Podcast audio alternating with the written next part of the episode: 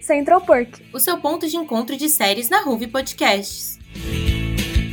Olá, tá começando mais um Central Perk. Eu sou a Amabile e eu não sou do tipo que divide um crepe. Eu preciso do crepe inteiro. Oi, gente, eu sou a Carol e eu gosto de Paris, mas não sei se Paris gosta de mim. Eu sou a Ju e eu acho que os americanos têm o equilíbrio errado. Vocês vivem para trabalhar, nós trabalhamos para viver. Oiê, eu sou o André e a verdade é que há monstros por toda parte. E às vezes, os monstros que menos suspeitamos são os mais perigosos. Oi, gente, eu sou o Veiga e nem sempre fui contra aniversários. Cada um me lembra que estou mais perto do abraço da morte. Como não gostar disso? Oi, eu sou a Mai e eu sou alérgica a cores. Emily em Paris é uma série estadunidense lançada em 2020 pela Netflix. Ela conta com Lily Collins no papel de Emily, uma executiva de marketing que é transferida dos Estados Unidos para a França pelo seu escritório e precisa então se habituar aos costumes do seu novo país. A série é um grande sucesso de audiência e já conta com três temporadas e mais uma já confirmada. Uma das críticas que a série recebe é que a protagonista Emily é muito superficial e toma péssimas decisões, enquanto outros já acham que isso faz parte da atmosfera mais light de não ser levada muito a sério da obra da série nessa proposta da Netflix. O que, vocês pensam sobre isso? Qual é o lado de vocês? Vocês concordam que a Emily é superficial ou vocês acham que é realmente essa atmosfera proposital da Netflix? Então, assim, isso foi uma coisa que me pegou muito na primeira temporada, porque, cara, eu passei a primeira temporada inteira achando a Emily uma chata, sinceramente. Eu só ficava, meu Deus, não é possível, ela, ela consegue fazer tudo errado, ela não tem bom senso, sabe? Mas, enfim, eu acho que conforme a série foi se construindo, assim, sei lá, eu percebi que a gente começou, como telespectadora, a ter uma relação mais próxima com ela, de entender mais que ela age meio por desespero e sem pensar, e tudo que ela faz é impulsivo. Então é por isso que ela faz as coisas do jeito que faz. Mas assim, isso me irritou, mas me irritou num nível na primeira temporada que, assim, tava difícil de, de continuar a série, porque eu ficava pausando e ficava. Sabe, sabe aquele momento de dor e vergonha alheia, assim? Isso acontecia a cada cinco minutos na primeira temporada. Eu concordo. Eu acho que a Emily é superficial, principalmente na primeira temporada, que é quando a gente ainda tá conhecendo ela. Só que eu acho que a superficialidade dela é proposital. Porque, gente, toda série. Eu nunca fui de assistir série, essas séries da Netflix, principalmente, né, da Netflix originais. E só que agora eu comecei a assistir. A Emily em Paris foi a primeira que eu assisti. E eu percebi que é completamente proposital da Netflix. Fazer o telespectador passar raiva com as decisões dos personagens personagens. Gente, assim, é, isso acontece em toda série Teen. Eu uso de exemplo Emily em Paris, né? E Agora Eu Nunca que eu tô assistindo e A Vida Sexual dos Universitários que eu assisti também. Gente, você vê as personagens principais só fazem merda. Só fazem merda. Tipo assim, parece que não passa um neurônio na cabeça das pessoas para pensarem, tipo, ah, não, eu acho que um diálogo simples resolveria todo esse problema. Isso acontece com a Emily em várias situações. Tipo assim, com os namorados dela, principalmente. Por exemplo, o Alf, é, ela teve várias coisas já com o Gabriel, e quando ela começa a namorar o Alf, ao invés dela falar para ele tudo o que aconteceu, para não ter nenhum problema no futuro, ela simplesmente esconde, entendeu? Então, assim, é, eu acho que essa, isso é muito proposital da Netflix, porque é uma marca muito característica dessas séries teens, assim, e meu Deus, eles fizeram muito bem, porque a gente passa muita raiva assistindo as decisões horríveis que a Emily toma em todos os episódios. Então, agora que você falou isso e que você comentou sobre Eu Nunca, realmente é uma característica muito forte da Netflix. Só que aí tem um, tem um problema, que assim, é, normalmente eles fazem isso com personagens mais novas, sabe? Tipo, normalmente são meninas ali, ai, 15, 16 anos. Que daí você espera que a pessoa não tenha muito bom senso, entendeu? Ou não, não só não ter bom senso, mas tipo, não sabe lidar com, com as questões que aparecem, não tem maturidade para ir ter uma conversa adolescente, sabe? Agora a Emily, gente, ela é uma adulta, entendeu? Ela é uma adulta e ela, ela faz umas coisas, assim, mais pro final da série vai melhorando, mas ela age de um jeito muito imaturo nesse sentido de, tipo, simplesmente varrer todos os problemas para baixo do tapete e vai virando aquela bola de neve absurda. Enfim, na hora que as coisas começam a estourar, é muita dor e sofrimento para mim, porque é uma mistura de vergonha alheia com, meu Deus do céu, você não é uma criança, sabe? E, enfim. Mas, né, fazer o quê? Eu acho que isso agrega pra série pra experiência da série, apesar de ter me feito passar muita raiva. Ai, gente, eu concordo super. Eu acho que, respondendo a pergunta, assim, eu tô meio que dos dois lados, porque eu acho que sim, ela é muito superficial, ela toma péssimas decisões e concordo totalmente com o que vocês falaram, que, tipo, é até irritante, assim. Eu acho que a única coisa que me prende um pouco é a atriz porque eu sou muito fã da Lily Collins, gosto muito dela e do trabalho dela. Então isso me faz ter um pouco de afeto, assim, pela Emily. Mas eu sinto que se não fosse por isso, eu ia achar ela completamente detestável, porque ela é realmente muito imatura pra idade dela, não é adolescente, realmente. Ela sempre meio que se safa, né? Ela faz um monte de cagada sem pensar, só que sempre dá tudo certo no final. então isso reforça, né? Então acho que ela continua sendo dessa forma. Mas eu realmente acho que tá na proposta ali da série, porque a série não é um drama intenso, assim, para você assistir, ficar super reflexivo. Para mim, pelo menos, é uma série mais tira-gosto, assim, que eu assisto, tipo, levinha, assim, enquanto eu tô almoçando. Não é uma série que você fica tão engajado assim, pelo menos para mim. É uma série mais assim, tranquilinha pra assistir de vez em quando. Então, eu sinto que essa superficialidade tá junto da proposta. Acho que orna bem com o estilo da série, assim, de não ser uma série tão levada a sério. Até porque tem várias questões que eles não aprofundam totalmente, né? Não é, não é tudo tão redondinho assim. Então, acho que é um pouco dos dois, assim. A, a Emily é uma personagem complicadíssima, ela conquista a gente aqui e ali, mas com custo, né? Porque realmente ela é complicada. Mas eu acho que tá tudo certo ali dentro da série. Eu acho que isso que a Ju falou sobre ser a proposta da série faz muito sentido, porque, assim, por mais que a gente fique com raiva dela fazendo as coisas erradas, que são muito claramente erradas, que, enfim, não era para ela estar tá fazendo pela idade que ela tem, pela maturidade que ela deveria ter, é, a gente sabe que ela vai se safar. E é isso que traz essa atmosfera de ser uma coisa muito light, assim, zero estresse. O estresse, ele só vem, tipo, a minha única expectativa que eu fico assim é como que as pessoas vão reagir a alguma merda que a Emily fez. Mas realmente a gente tem certeza que no fim das contas ela vai dar um jeito, porque ela é a mocinha da história, querendo ou não. Ela é a mocinha da história, mas ela tenta muito não ser, né? Ela, nossa senhora, todo dia ela acorda e pensa: como que eu vou tentar ser o pior personagem dessa série?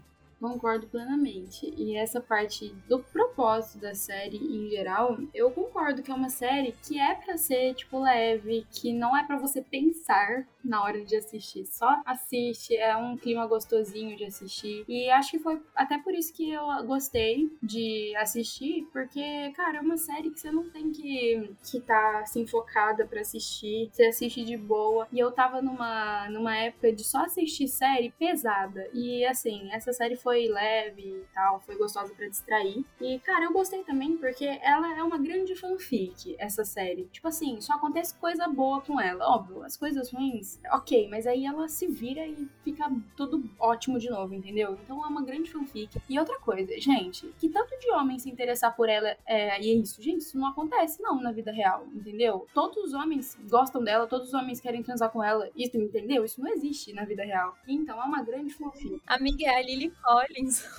Realmente, mas é uma Lily Collins, gente, que, pelo amor de Deus, só homem bonito também, né? Não tem um feio ali que aparece querendo ficar com ela. Enfim, é uma grande fanfic e isso deixa tudo legal. Nossa, total. Acho que fanfic define, assim. Realmente, até toda essa trama dela ter errado o andar, porque na França é diferente dos Estados Unidos, é abrir e ser um chefe gostoso. Então, tipo, acho que é tudo exatamente nessa vibe de, de fanfic, assim. E foi até uma coisa que me tirou um pouco do, da minha zona de conforto, digamos, em termos de telespectadora, enquanto eu tava assistindo, porque eu sou uma pessoa que levo as séries a sério enquanto eu tô assistindo. Então, tudo que é moral moralmente questionável, eu fico em choque, assim. E, tipo, é, as séries que os protagonistas têm essa moral duvidosa são difíceis para mim de assistir, porque eu fico, tipo, como assim, sabe? Você é o mocinho da história, era pra você estar tá fazendo decisões corretas. E aí, acho que Emily in Paris me tira um pouco disso, porque a todo momento tá tendo um jogo ali com a moral, né? Tipo, a partir da protagonista protagonista, que é o personagem que tá mais em contato com a gente, e de todos os outros, né, também. Então, é uma experiência interessante de assistir para mim, porque eu tenho que desligar a minha moral, assim. Porque você tá. E eu falei assim, cara, eu vou assistir ali, tipo, sem ficar julgando, sem ficar criticando, porque realmente eu tava me desgastando. Eu tava assim, nossa, Emily, pelo amor de Deus, né? Mas aí depois eu falei, nossa, eu vou levar essa série menos a série. E aí foi uma coisa que eu só fiquei, tipo, nossa, que absurdo. Rindo, sabe? Que senão realmente é uma proposta fanfic mesmo. Um pouco é, entrar na onda do, do absurdo, assim, do, do fantasioso. Uma das coisas que essa série me fez pensar, e que tem tudo a ver com o que a Mabel falou, de todos os homens do mundo querem transar com ela, eu nunca vi um negócio desse na minha vida, brota homem árvore, é que, gente, até os feios são bonitos. E daí eu fico pensando, aqui, né? Ele é bonito ou ele é francês? Fica aí esse dilema para todos nós. Mas, a maioria das vezes eu só acho feio mesmo. Tipo aquele, o Antoine, acho que é o nome dele, que é o cara do perfume, o rico milionário lá. Gente, ele é feio. Só que ele é francês, entendeu? Mesma coisa com o sobrinho do Pierre. É feio, mas é francês, entendeu? Então, assim, tem essa questão também. O que, que é a estética aí? O que, que é o homem bonito? Eu já não sei. Mas, enfim, tirando isso, a Emily é completamente depravada, imoral, não liga para nada, mas, né, a gente tem que aprender a conviver com a falta de senso do ridículo dela. Nossa, e eu tenho até que confessar, vai parecer muito estranho falar isso depois de tudo que a gente tá falando, que assim, realmente eu concordo com tudo que a gente tá falando até agora, mas uma pequena parte de mim,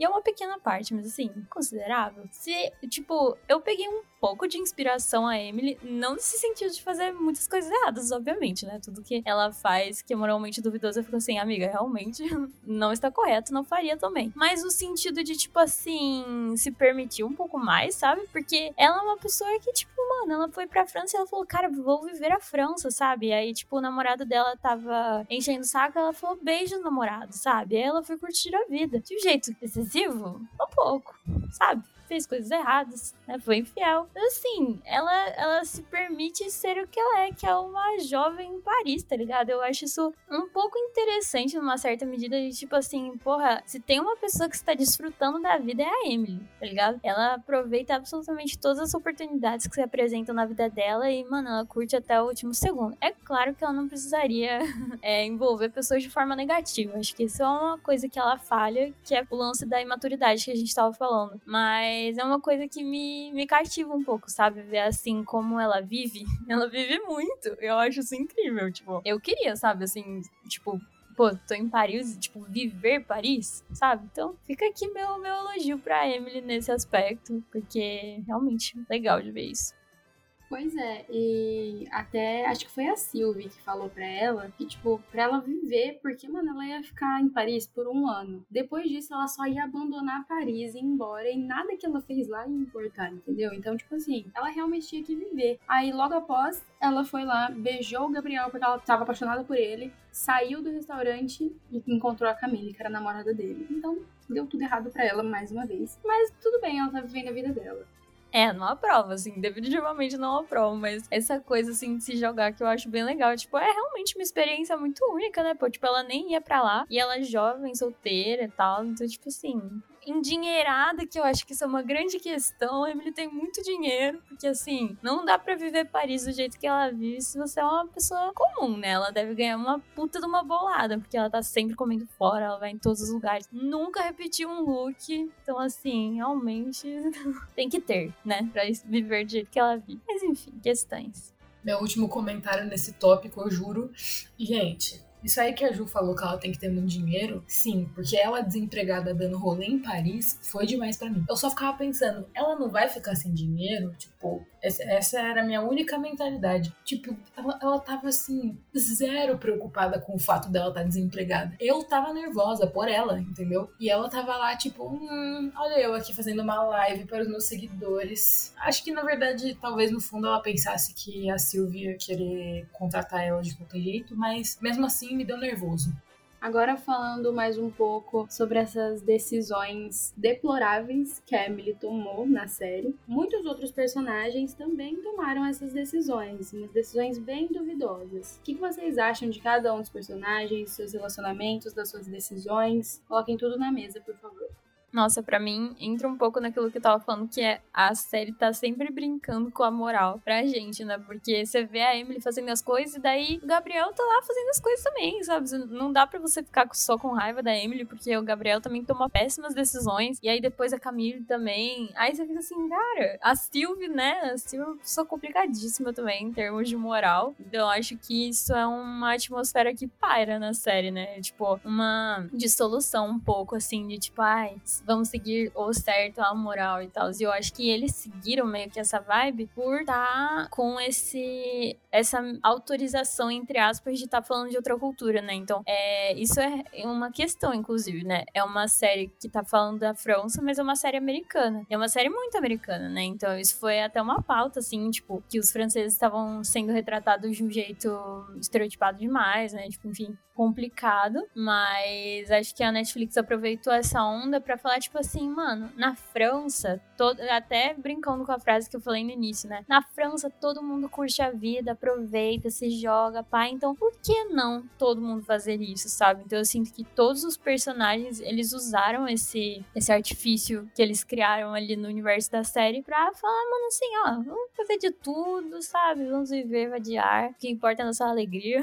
E aí, é, muitos deles realmente fazem várias coisas assim que você fica, Jesus. Então foi isso. Pra mim, eu só consegui assistir quando eu desliguei um pouco. Fiquei, é isso caos, caos total, anarquia. Mas sobre, só pontuando brevemente, a Mindy é uma personagem que eu gosto muito, eu acho ela muito espirituosa, assim, tipo, putz, cheia de vida, a gata, eu gosto muito dela. E esse casal, ai, eu acho complicado. Eu acho que o Gabriel tinha potencial, mas ele é muito boi sonso, tá ligado? Porque, é tipo, a Emily tá fazendo as coisas erradas junto com ele. Tipo, ele tá também, sabe? E aí ele fica tipo, ai, não, tá. É, aí no final na terceira temporada ele até fala em um momento, tipo, ah, eu sou apaixonado por vocês duas. Tipo, como se apagasse, tá ligado? Tudo. Então, assim, ele é, acho meio sonso, acho meio sonso. O Alf, eu gosto do Alf, ele me conectou. No começo eu tava assim, ai, tipo, os nove, saco. Mas eu gosto dele, achei ele querido. E os três do escritório, o Luke me conquistou de cara, achei ele um querido quando tava todo mundo excluindo a Emily, que eu achei o ó. Ele foi lá super falar com ela, então eu gosto muito dele, achei ele bem divertido. E ele parece um ótimo amigo.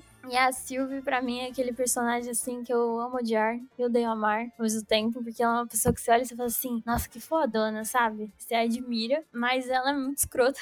Às vezes ela faz umas coisas e fica, Jesus. Então, assim, abuso de poder, mas carisma, mulheres poderosas, então fico dividida. É, todos os personagens são meio ambíguos nesse sentido, assim, pra mim.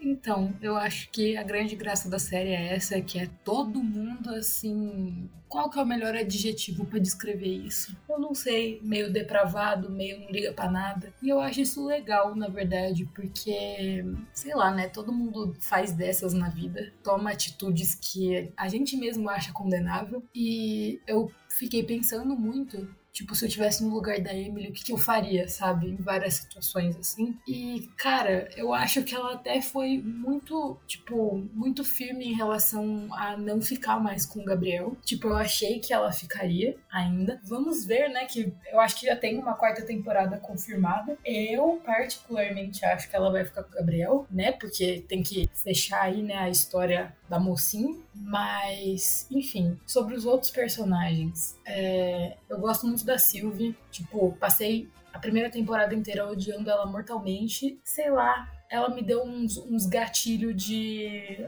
Nossa, ela faria muito bullying comigo, sabe? Mas aí depois eu só fiquei meio. Hum, girl boss.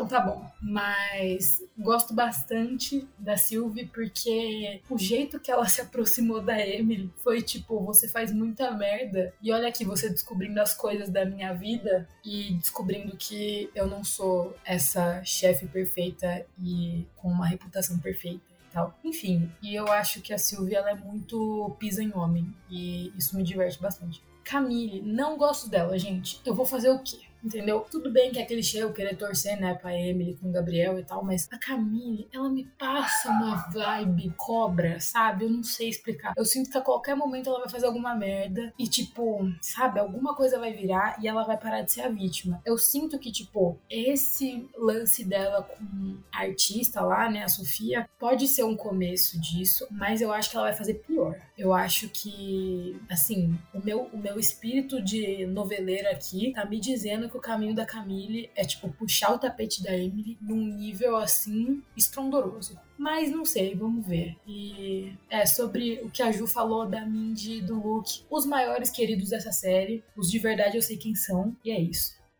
Eu também super concordo que todos os personagens são muito ambíguos, tipo, todos fazem merda, não, não salva nenhum, só que hum, tem uns que fazem muito mais. E, por exemplo, a Camille, que você falou agora, Carol, é, eu gostava muito dela no começo, eu tinha muita dó dela, porque ela, até então ela não tinha feito merda nenhuma, e aí eu tinha super dó dela, né, coitada, foi traída, não sei o que, não sei o que lá. Só que, gente, é, eu tava esperando aquele rolê, tipo, aquele beijo acidental dela e da Emily. Tipo, ela falou que gostou, que não tinha sentido muito, alguma coisa assim, enfim. Eu tava esperando aquilo se desenvolver, né? Porque, tipo, fizeram isso na primeira temporada e aí, se eu não me engano, só na terceira que realmente desenvolveram esse rolê dela ser bissexual e tal, ou lésbica, não sei. É, dela gostar de mulher. E aí, é... enfim, fiquei esperando três temporadas, mas enfim. E aí, gente, desenvolveram isso de uma forma terrível, na minha opinião, tipo, como uma traição. Ao invés de terem terminado ela com o Gabriel por ela se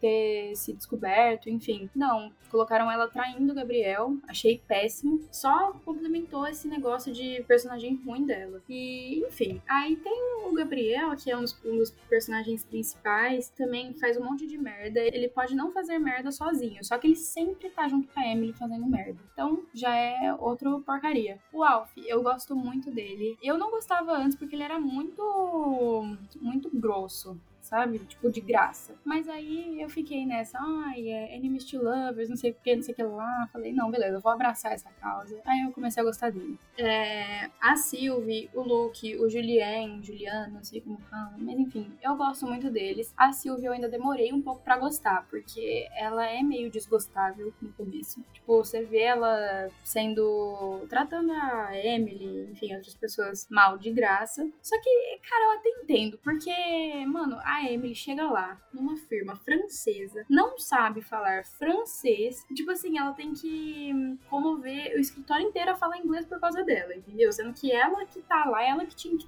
tá falando francês. Então eu também me estressaria se eu fosse ela. Mas enfim, aí eu passo a gostar dela depois. E a Mindy, ai meu Deus, a Mindy, que vocês estavam falando dela. Eu adoro ela, ela é super carismática, acho que é uma das personagens mais legais da série. Só que eu fiquei muito puta quando ela terminou com o músico lá, o francês, que eu nem lembro o nome dele, mas é o músico que fez a música para ela, que não sei o quê, pra ficar com aquele chato daquele empresário insuportável. Gente, pelo amor de Deus, que cara insuportável. E o músico era muito mais legal, e enfim, feio ainda, chatíssimo. Condeno muito essa decisão dela. Mas, é, é fazer o quê, né? Mais uma decisão ruim dessa. Mas é isso, eu acho que todos os personagens são bem fáceis de gostar e fáceis de odiar ao mesmo tempo. Você tem que escolher o que, que você vai fazer.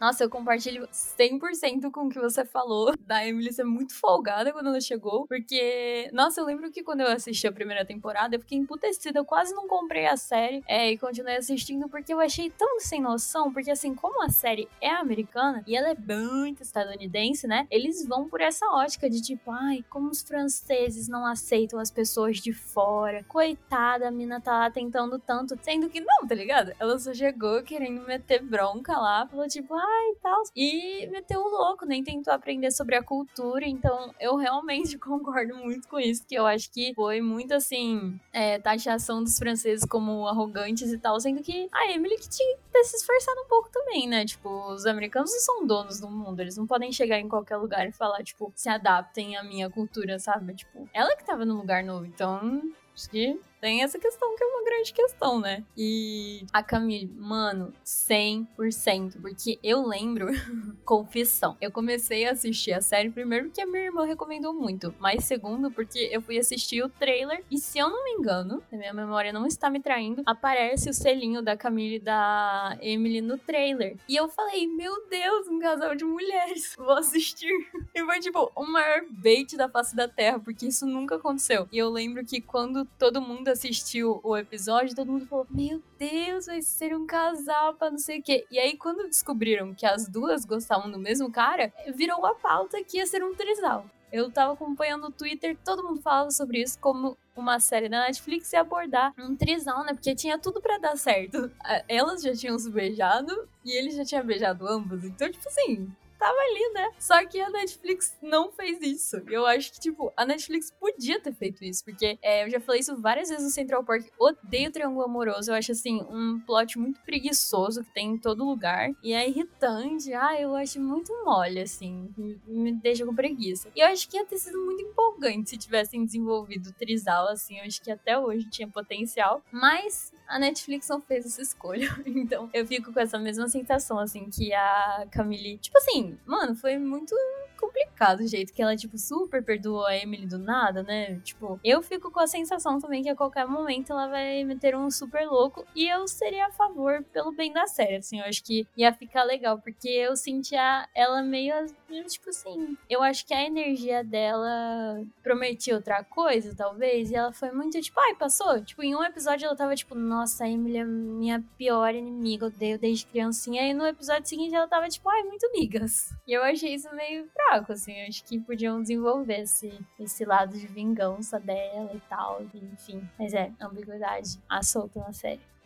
Ju, ainda bem que você me lembrou desse assunto da Camille perdoando a Emily, porque isso não me desceu. Assim, eu acho que isso vai desenrolar muito na quarta temporada. Porque a mãe da Camille chega nela e fala, tipo, você quer o Gabriel de volta? Então você faz exatamente o que eu mandar. E daí eu fiquei, o que você vai mandar? Ninguém falou nada. Aí eu senti que, tipo, o desenvolvimento foi a Camille, tipo, seguindo o que a mãe tava falando. Então foi primeiro ela chamando para conversar e do nada ficando, tipo, ai, eu entendo, sabe? Eu entendo.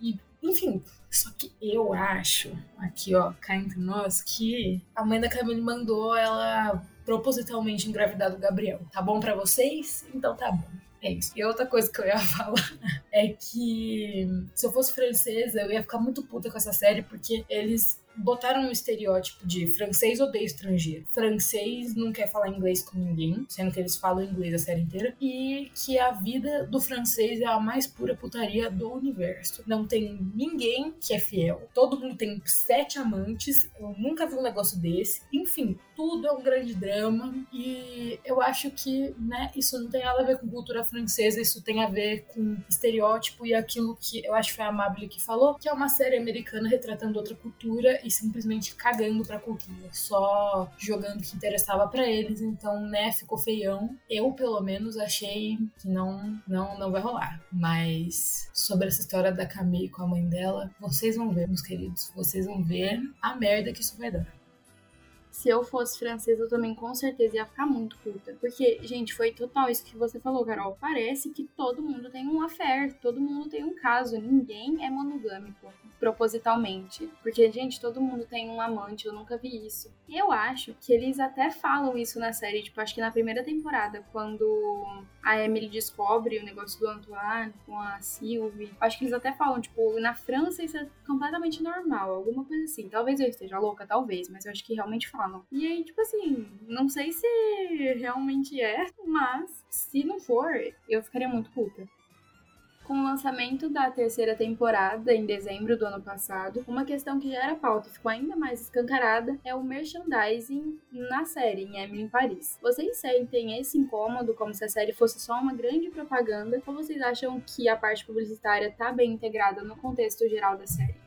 Olha, eu vou falar que eu acho que qualquer série estadunidense já é uma grande propaganda, independente do que seja a propaganda. Então, eu acho que é proposital de realmente ser. É, todo episódio tem uma marca ali com que eles fazem uma propaganda. Só que eu também acho que no contexto de Emily em Paris, isso funciona mais do que em outras séries. Por quê? Porque a Emily é uma executiva de marketing, entendeu? Ela trabalha com isso. Então, eles meio que encaixam isso de uma forma, tipo, mais coerente sabe? Eu acho que até funciona melhor do que em outras séries. Só que realmente é algo que você vê em todo episódio, tem uma marca presente ali e a gente vê muito isso. Só que, como eu falei, é o trabalho dela. Então, meio que faz sentido ali no contexto geral.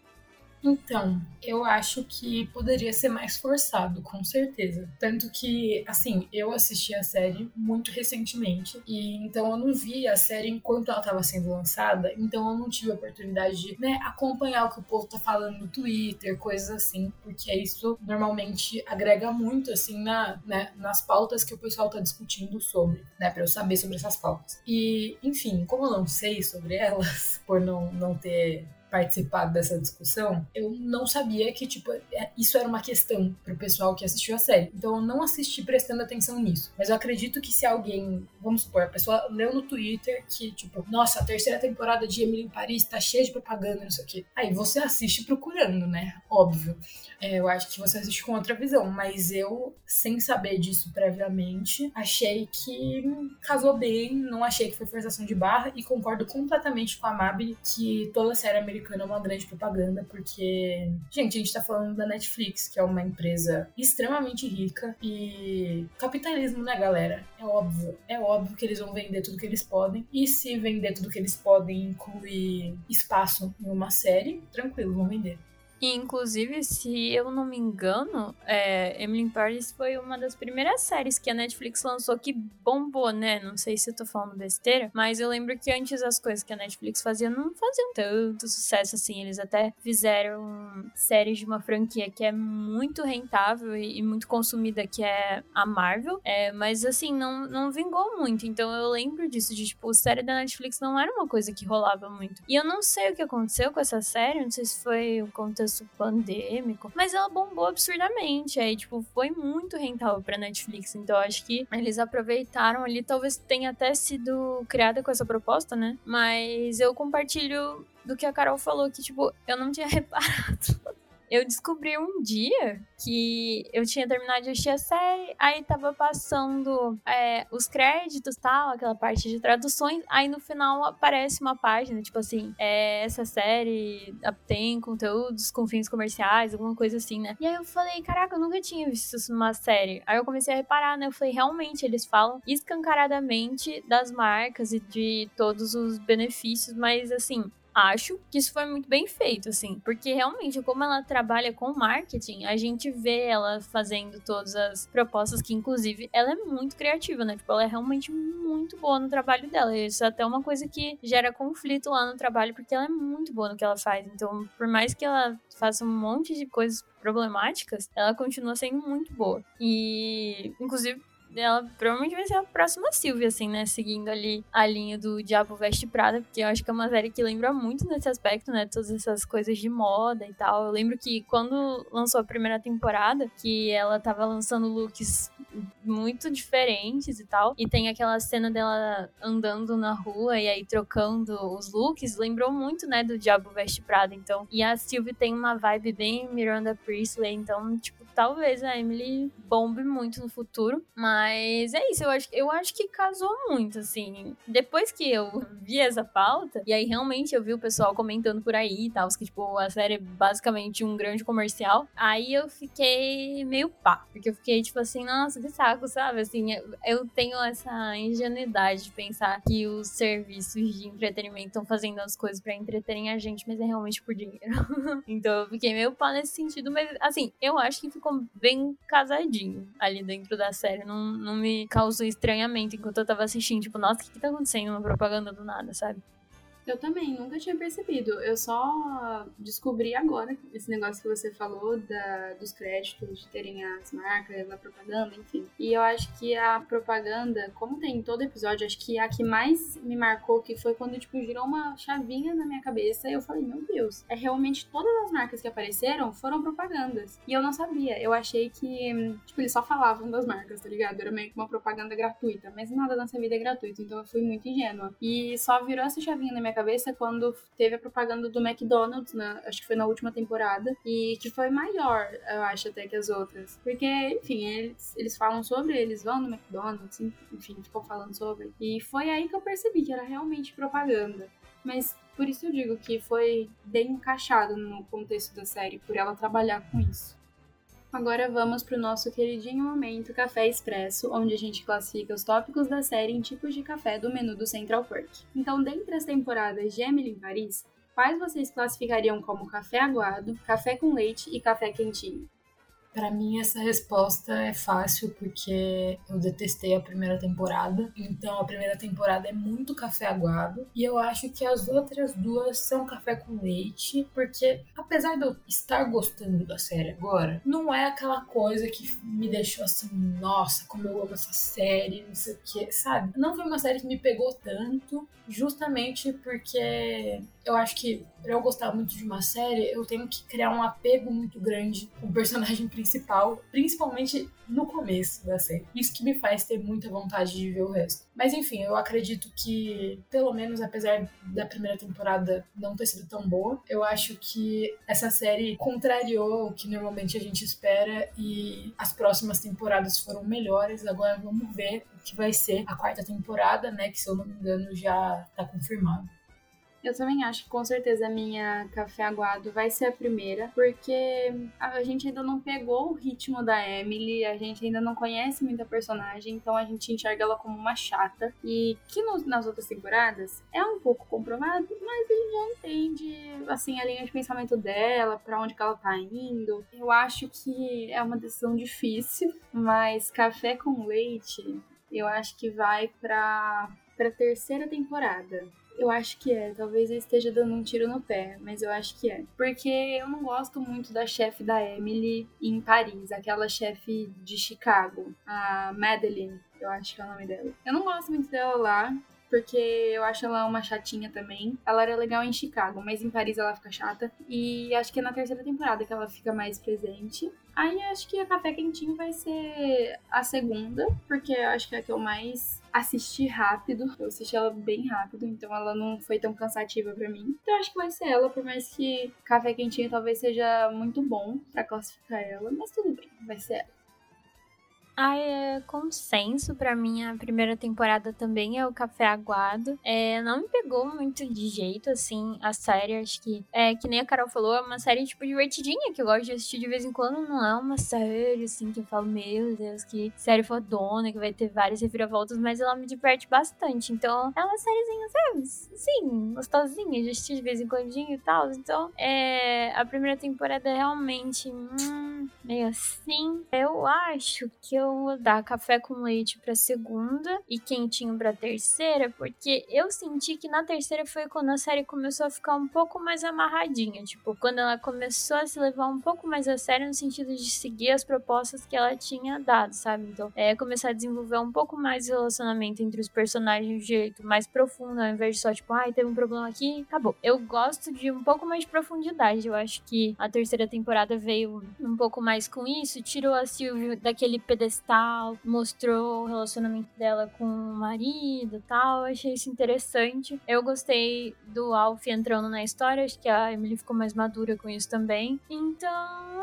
acho que é isso, mas é só o sentimento da Carol. Assim, é uma série divertidinha, mas é isso, sabe? mas eu gosto muito, eu gosto muito. A gente volta no próximo bloco e muito obrigada, locutoras maravilhosas, por participarem desse debate maravilhoso. Tchau, tchau, gente. Muito obrigada. Tchau, gente. Muito obrigada pela oportunidade de comentar aqui de novo. É isso, até uma próxima.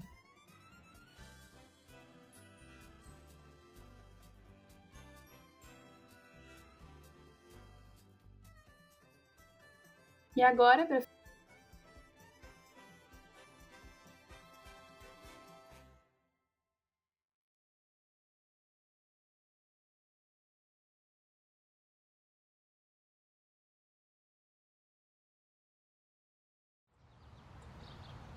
E aí, cara, quanto tempo? Fala, irmão, qual é a boa? Ficou sabendo que o Marcos vai jogar basquete no time do Brasil? Nossa, sério? Eu fico me perguntando como será que é ser um atleta? Nossa, eu também, mano. Mas ouvindo você falar, eu tava aqui pensando. Você já ouviu o podcast Nas Linhas do Esporte? Não. Eu tô descobrindo muita coisa sobre esporte e é legal que eles não falam sobre análise técnica como a maioria. Nossa, que da hora, irmão. Vou ter que ouvir.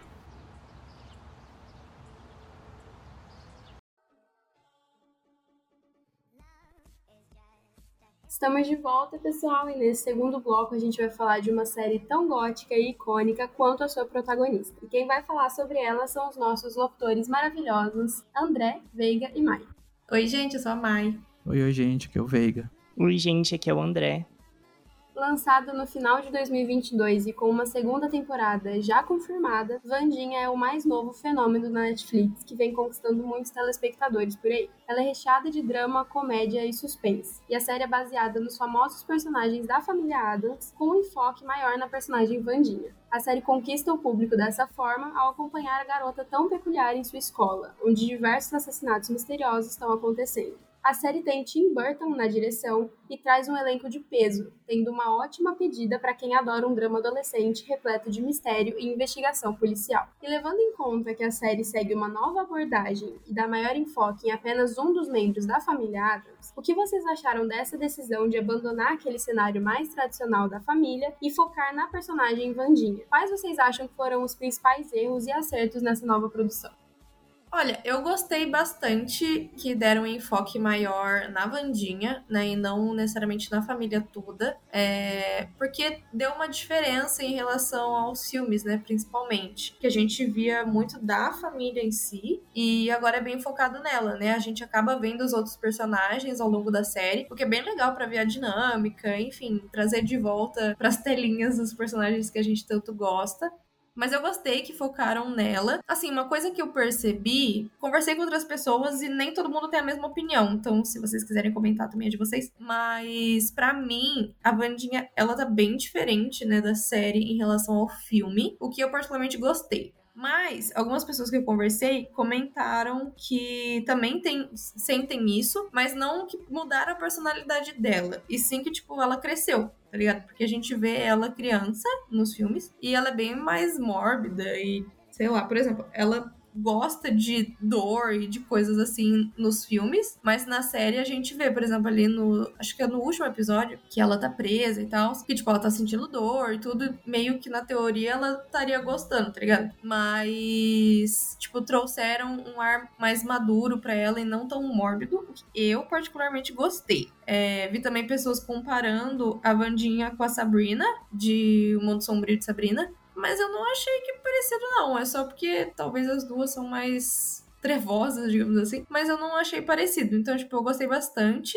enfim, de ter trazido essas visões diferentes, assim. Eu diria, entre erros e acertos, é que acerto com certeza ter levado ela para fora da casa, né, da família. Então a gente teve acesso a outros personagens, viu ela criando amizades. Então, por exemplo, eu amei a Vandinha com o Eugene, o menino lá das abelhas e tal. Tipo, achei muito fofinhos. E a Enid também, né? Tipo, é muito legal ver é, alguém com uma personalidade aparentemente tão diferente dela, mas que elas se deram super bem e tal. E também foi muito legal ver ela ali naquela dinâmica entre o Tyler e o Xavier. Então, enfim, achei bem legal, assim, tipo, a gente acompanhar ela e ver qual foi a, o crescimento dela, sabe, na adolescência.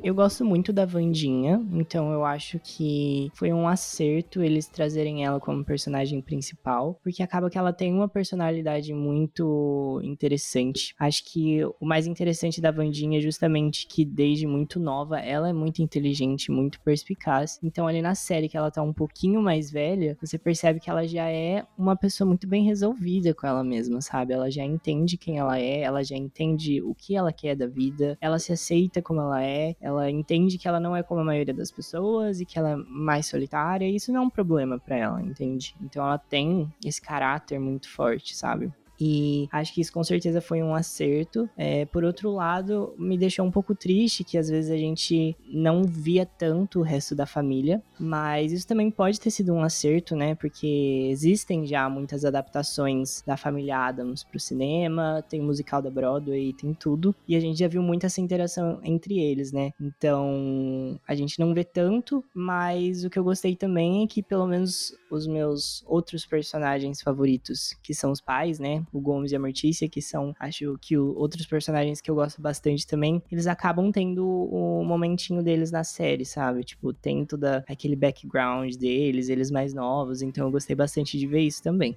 Ó, eu vou confessar para vocês que eu tenho um certo preconceitozinho com Netflix, com o original Netflix, e quando eu soube que ia ter Vandinho, eu virei um pouco a cara, falei, ah, Netflix tentando capitalizar em cima disso também, sabe? Quando vi que era tinha ainda, virei mais a cara, mas o hype foi tanto que eu falei, ah, vou ver. E quando eu vi todo o tom que a série assumiu, tipo, eu gostei muito de cara. É, eu acho que um acerto dela foi isso que vocês já falaram de tirar a personagem para fora da mansão Atkins, porque quando você trabalha uma família, são vários personagens, são várias histórias que às vezes você tira o foco de alguns e para beneficiar outros. E aqui, quando eles decidiram focar na Vandinha, eles focaram nela, mas eles conseguiram trazer um pano de fundo da família dela, que eu acho bem interessante, porque a gente só tinha a Vandinha como uma criança mórbida, que era gótica, e era isso. E agora, tipo, a gente pelo menos entende um pouco porque ela quer se diferenciar dos pais, ou todas as questões dela. E eu acho também que amadurecer um pouco ela foi bem interessante porque ela, por mais estranha que ela pareça, ela ainda assim é uma adolescente, é, porque o adolescente tem esse que um pouquinho antissocial, né, que é rebelde contra o sistema, etc. Eu acho que casou muito bem, até para diferenciar um pouco do filme, né, porque o filme tem uma estética meio sessão da tarde, enquanto a série eu falo que tem uma estética de X-Men, eu chamo de X-Men de emo, porque ela trabalha o estranho assim, então eu acho bem interessante. E eu acho que erro, eu acho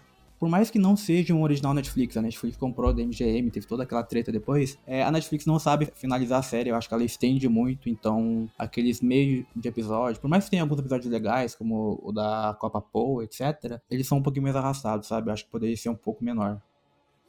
Durante os episódios da série, diversos personagens são apresentados pra gente, e a série brinca com a nossa percepção ao dar pistas verdadeiras e falsas sobre quem realmente está por trás dos assassinatos. Em relação aos personagens e ao mistério central, vocês acharam que esses elementos foram bem desenvolvidos na série e vocês já tinham palpites de quem estava por trás dos ataques e qual seria o desfecho final da série? Eu acho que uma coisa muito interessante dessa série é que ele, ela usa muitas, muitos recursos de outros personagens para meio que te esconder, assim, é, de quem são os reais vilões. E eu acho que isso, por um lado, funciona muito, por outro lado, não. Vou explicar por quê. Eu acho que funcionou muito porque, por exemplo, a gente tinha é, a psicóloga e a professora não a diretora, mas a professora lá de que gostava muito da Vandinha, que foi a Vandinha do passado, eu esqueci o nome da atriz e o nome da personagem, mas eu acho que a psicóloga e essa professora, elas eram duas figuras contrastantes assim, assim como o Xavier e o Tyler, né? Eram duas personagens contrastantes também. E você começa desconfiando muito do Tyler, né? É, na verdade, você começa desconfiando muito do Xavier para depois descobrir que era o Tyler. E aí que me pega essa questão, porque funcionou muito para mim em relação à professora e à psicóloga, porque eu nunca fui ia imaginar que a professora tinha alguma questão, mas a psicóloga ela tá ali meio que para te distrair assim, acho que da própria professora e dos outros personagens, e eu tinha certeza que ela podia ter alguma coisa a ver, ela era muito suspeita e tudo mais. É, por outro lado, não funcionou com os meninos, porque eu vi que os dois eram meio que um par romântico, assim, para ela. E eu via que, tipo assim, ela só desconfiava do Xavier e o Tyler era perfeito e ele era bom demais ela só gostava dele. Eu falei, hum, aí tem coisa, né? Então, eu sinto que essa duplicidade funcionou por um lado, mas errou por outro, assim, sabe? Eu tenho comentários para comentar. Tipo assim, concordo com tudo que você disse, André. Inclusive, assim, fazendo um adendo, eu não fui tão perspicaz quanto você, porque eu não percebi que era o Tyler. Tipo assim, lá pelas tantas, porque eu não maratonei, né? Eu fui vendo aos poucos. Lá pelas tantas eu peguei spoiler que era ele o grande vilão. E aí eu fiquei tipo, meu Deus. E aí eu comecei a olhar para ele com um olhar diferente, mas porque eu peguei o spoiler, não porque eu pensei sozinha. Assim, o Xavier era meio que autoexplicativo que não ia ser ele, porque todo mundo tava focando muito nele, entendeu? A Vandia ficava focando nele, não sei o que, e tinha o negócio dos desenhos. Porque, cara, não vai ser ele, entendeu? Porque não iam jogar isso logo no começo. Então, eu já sabia que não era ele, mas que ele estava envolvido de alguma forma, sabe? Que ele ia ser útil ali em algum momento. Mas tiveram coisas da série que eu não gostei. A questão da, das visões lá da Vandinha, que ela via a antepassada dela e não sei o quê. Eu achei muito confuso o jeito que retrataram. Mas assim, não desgostei 100%. Só que eu achei bem confuso algumas coisas e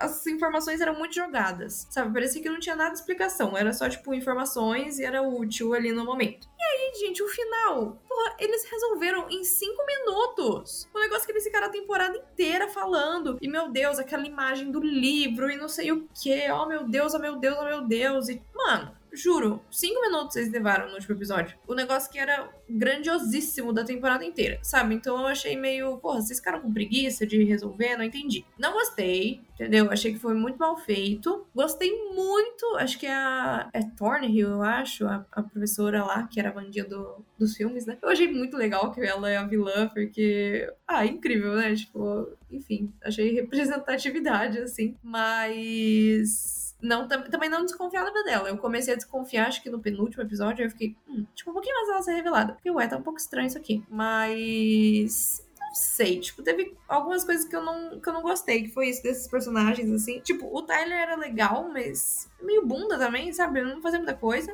Tipo assim, a Vandinha, a Jenny Ortega, ela meio que carregou a série nas costas mesmo, entendeu? Porque o resto não, não sei, eu não senti que as pessoas foram muito úteis. Tipo, tinha uma mãozinha que carregou também, igual com ela, assim. Mas não sei, os outros ao redor. Parecia que algumas coisas eram inseridas só pra, tipo, barriga da série, sabe? Só pra, tipo, tá ali. É, eu gostei até do trama lá da da psicóloga, enfim, de terem colocado essa parte, porque realmente fez a gente é, ficar intrigado e desconfiar e tal. Mas acho que só ela, assim, o resto eu fiquei meio, ué. Aí, por exemplo, a, a diretora, né? Inclusive, maravilhosa atriz. Mas. Meu, acho que era no segundo episódio que mostraram que ela tinha como mudar a cara e tal. Eu fiquei a temporada inteira, tipo, mano, pra que isso vai ser útil? Aí voltou lá no final, né? Tudo bem, voltou, ela morreu, morreu. Mas, né, teve um propósito. Mas eu fiquei. Achei muito aleatório terem botado isso lá no começo, sabe? Eu acho que podia ter, não sei, feito algum mistério a mais. Porque só, tipo, revelaram e a gente ficou, tipo, beleza, isso vai ser útil em que momento? acho que poderia ter criado alguma história ao redor disso, sabe? Não só o menino lá que, enfim, morreu e tal. Enfim, acho que é isso. Assim, gostei, mas não gostei, entendeu?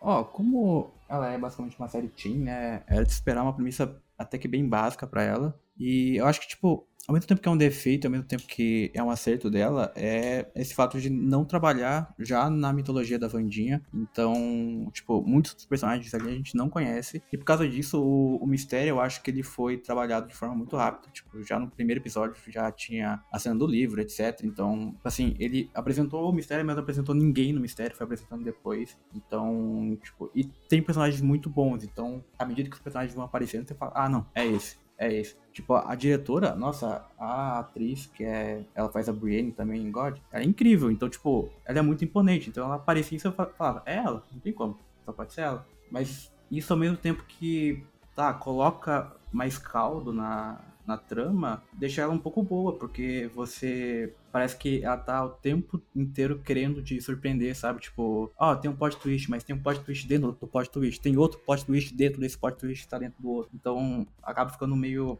sabe, é, querendo espetacularizar muito a experiência e podia ser um pouco mais sabe, desvendar o mistério mesmo, de você pegar a pista e não, tipo, ele apresentar a pista sempre para você. E eu confesso que quando eu fiquei sabendo que a professora era a, acho que é Christina Rich, eu acho o nome dela, falei, ela não pode estar aí jogada, né? Ela tem que ter alguma função além de uma professora que só aparece aí.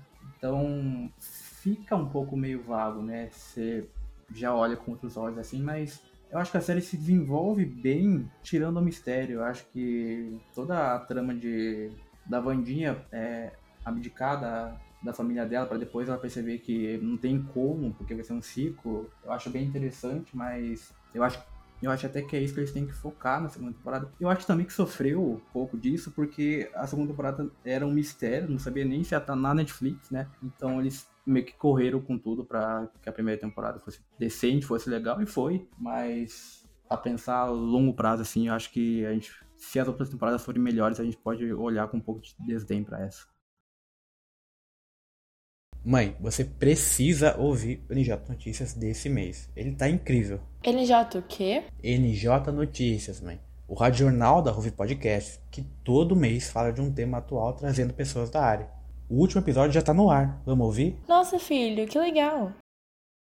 E agora, para finalizar, a gente vai juntar o elenco todo de volta para falar sobre as séries que a gente tá vendo no momento. No momento eu tô assistindo Eu Nunca, da Netflix também. Eu acho que a série que me fez assistir Eu Nunca foi Emily em Paris, inclusive, porque acho que foi a primeira série da Netflix mais tinha, assim, que eu assisti. E aí eu gostei desse sentimento de fanfic, aí eu quis assistir outras. Assisti A Vida Sexual das Universitárias, da HBO. E agora eu tô assistindo Eu Nunca. Tô gostando mais do que Emily em Paris. Também tô assistindo The Last of Us, né? Que tá saindo todo final de semana. E tô apaixonada, estou morrendo pelos domingos. E tô gostando muito, muito, muito. Olha, é, toda vez quando chega nesse momento do programa eu tô aqui, eu fico. Então, gente, a minha série do momento é a série que eu acabei de falar. Porque, enfim, na maioria das vezes eu assisti em cima da hora de gravar o programa e tal. Mas enfim, vamos abafar esse caso. Tirando essa, tirando Emily em Paris, eu tô assistindo uma série documental sobre design que chama, acho que é Abstract, que fala, né? Seria abstrato em inglês. E é muito interessante, tipo, muito legal mesmo. É, eu tô mais numa, numa pegada séries documentais, assim, tô gostando bastante. E, enfim, essa série fala sobre vários tipos de design, é, desde fotografia, design de interiores, design de brinquedos. Então, assim, é uma coisa que é completamente fora da área de coisas que eu me interesso normalmente e que, enfim, tô achando muito interessante, tô gostando muito. É, a série que eu tô assistindo no momento, na verdade, as séries eu vou dar uma roubadinha, porque a que eu tô assistindo no momento de fato é The Office. Eu já comentei no último episódio, eu fiquei influenciada.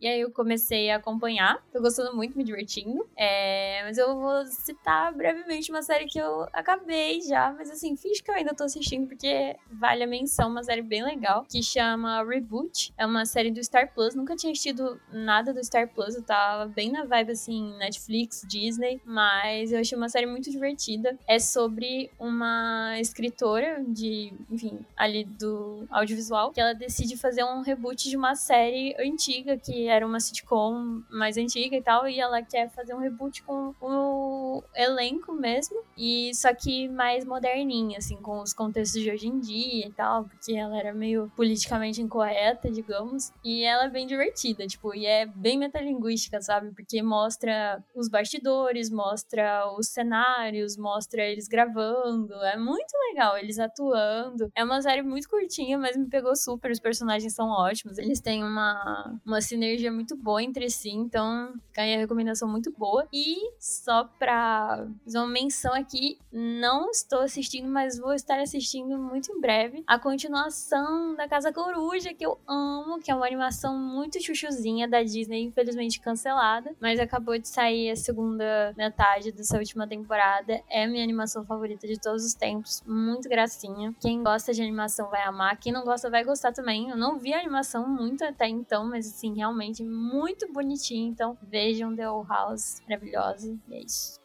Gente, eu não tô vendo nada de diferente, assim. Ai, fim de semestre, TCC, caos. Eu tô assistindo pela primeira vez ainda, mas enfim, pela primeira vez Brooklyn Nine-Nine. Eu tô acho que já na quarta temporada. Ah, enfim, tô viciada, só consigo ver essa série porque é curtinha e a gente tem aquela falsa sensação de, ah, é rapidinho, vou só dar uma assistida aqui. Aí você, tipo, assiste quatro de uma vez. Fica mais de uma hora. Ah, é muito gostosinha. Espero que todos conheçam, mas caso alguém não conheça, é uma sitcom que se passa departamento de polícia, que é o Brooklyn Nine-Nine. E aí tem um monte de personagem legal, e aí se dá risada, e tem gente idiota. Enfim, sitcom, né, gente? Muito gostoso, muito legal. Recomendo a todos. Muito gostosinha.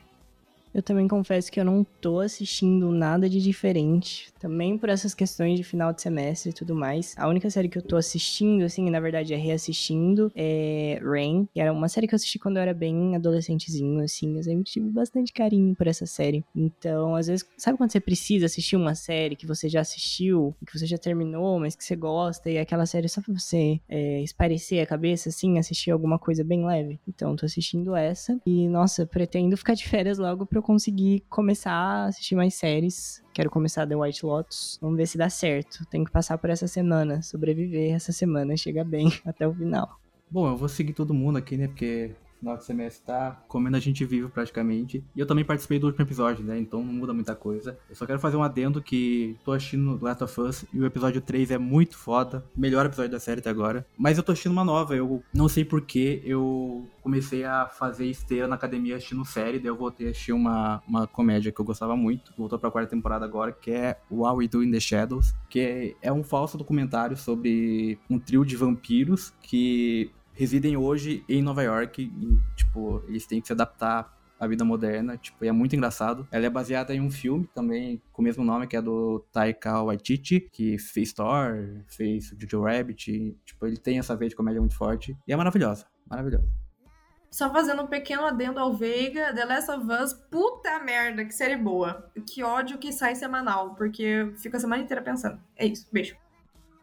Tchau, tchau, pessoal. A gente fica por aqui com mais um episódio do Central Perk. Muito obrigada por ouvir. E hoje, infelizmente, é o último episódio do nosso Central Perker Veiga. Obrigada por fazer parte do nosso programa favorito e trazer um pouquinho mais de cultura pra Ruby. Tchau, tchau, gente. Até mais. Tchau, tchau, gente. Foi um prazer estar esse curto período de tempo aqui no Central Park. Foi quase uma participação especial em sitcom, mas foi muito proveitoso. Para quem não sabe, quando eu entrei pra RUF, eu era para ser um membro de intret, como eu digo, né? Mas eu acabei indo pro, pro outro lado, mas foi muito legal ter esse encontro de novo. É isso, gente. Consumir entretenimento é muito bom. Eu vou continuar consumindo tanto o Central Park quanto as coisas que eu falei aqui, que eu indiquei aqui. E muito sucesso pro Central Park, né? Que sirva muito café quentinho por aí. Bom, vou me despedir do Veiga aqui também. Espero que ele continue sempre acompanhando a gente. E muito obrigada a todos que escutaram a gente até agora. Tchau, tchau, gente. Tchau, pessoal. Beijo, Veiga. Vamos sentir saudades. É isso, pessoal. Até o próximo episódio. Tchau, gente. Obrigada por ouvir. Valeu, gente. Muito bom estar aqui falando dessa série e até a próxima. Não se esqueça de nos seguir no Instagram e Twitter, arroba Bauru, e no Facebook e no TikTok, Ruve Podcasts. Tchau, tchau, pessoal. Ruve Podcasts. Esse é um programa do núcleo de entretenimento da Ruve Podcast. Roteiro por André Gravatin e Juliana Dourado. Apresentação por Amaba Lisioli. Comentários de André Gravatin, Guilherme Veiga, Juliana Dourado, Carolina Guiar e Maiana Souza. Edição de som por Samara Barbosa e Christian Paixão. Pós-produção de Henrico Romanelli e Lucas Beltrame. Produção de Amaba Lisioli. Edição geral de Lucas Beltrame e Carolina Guiar.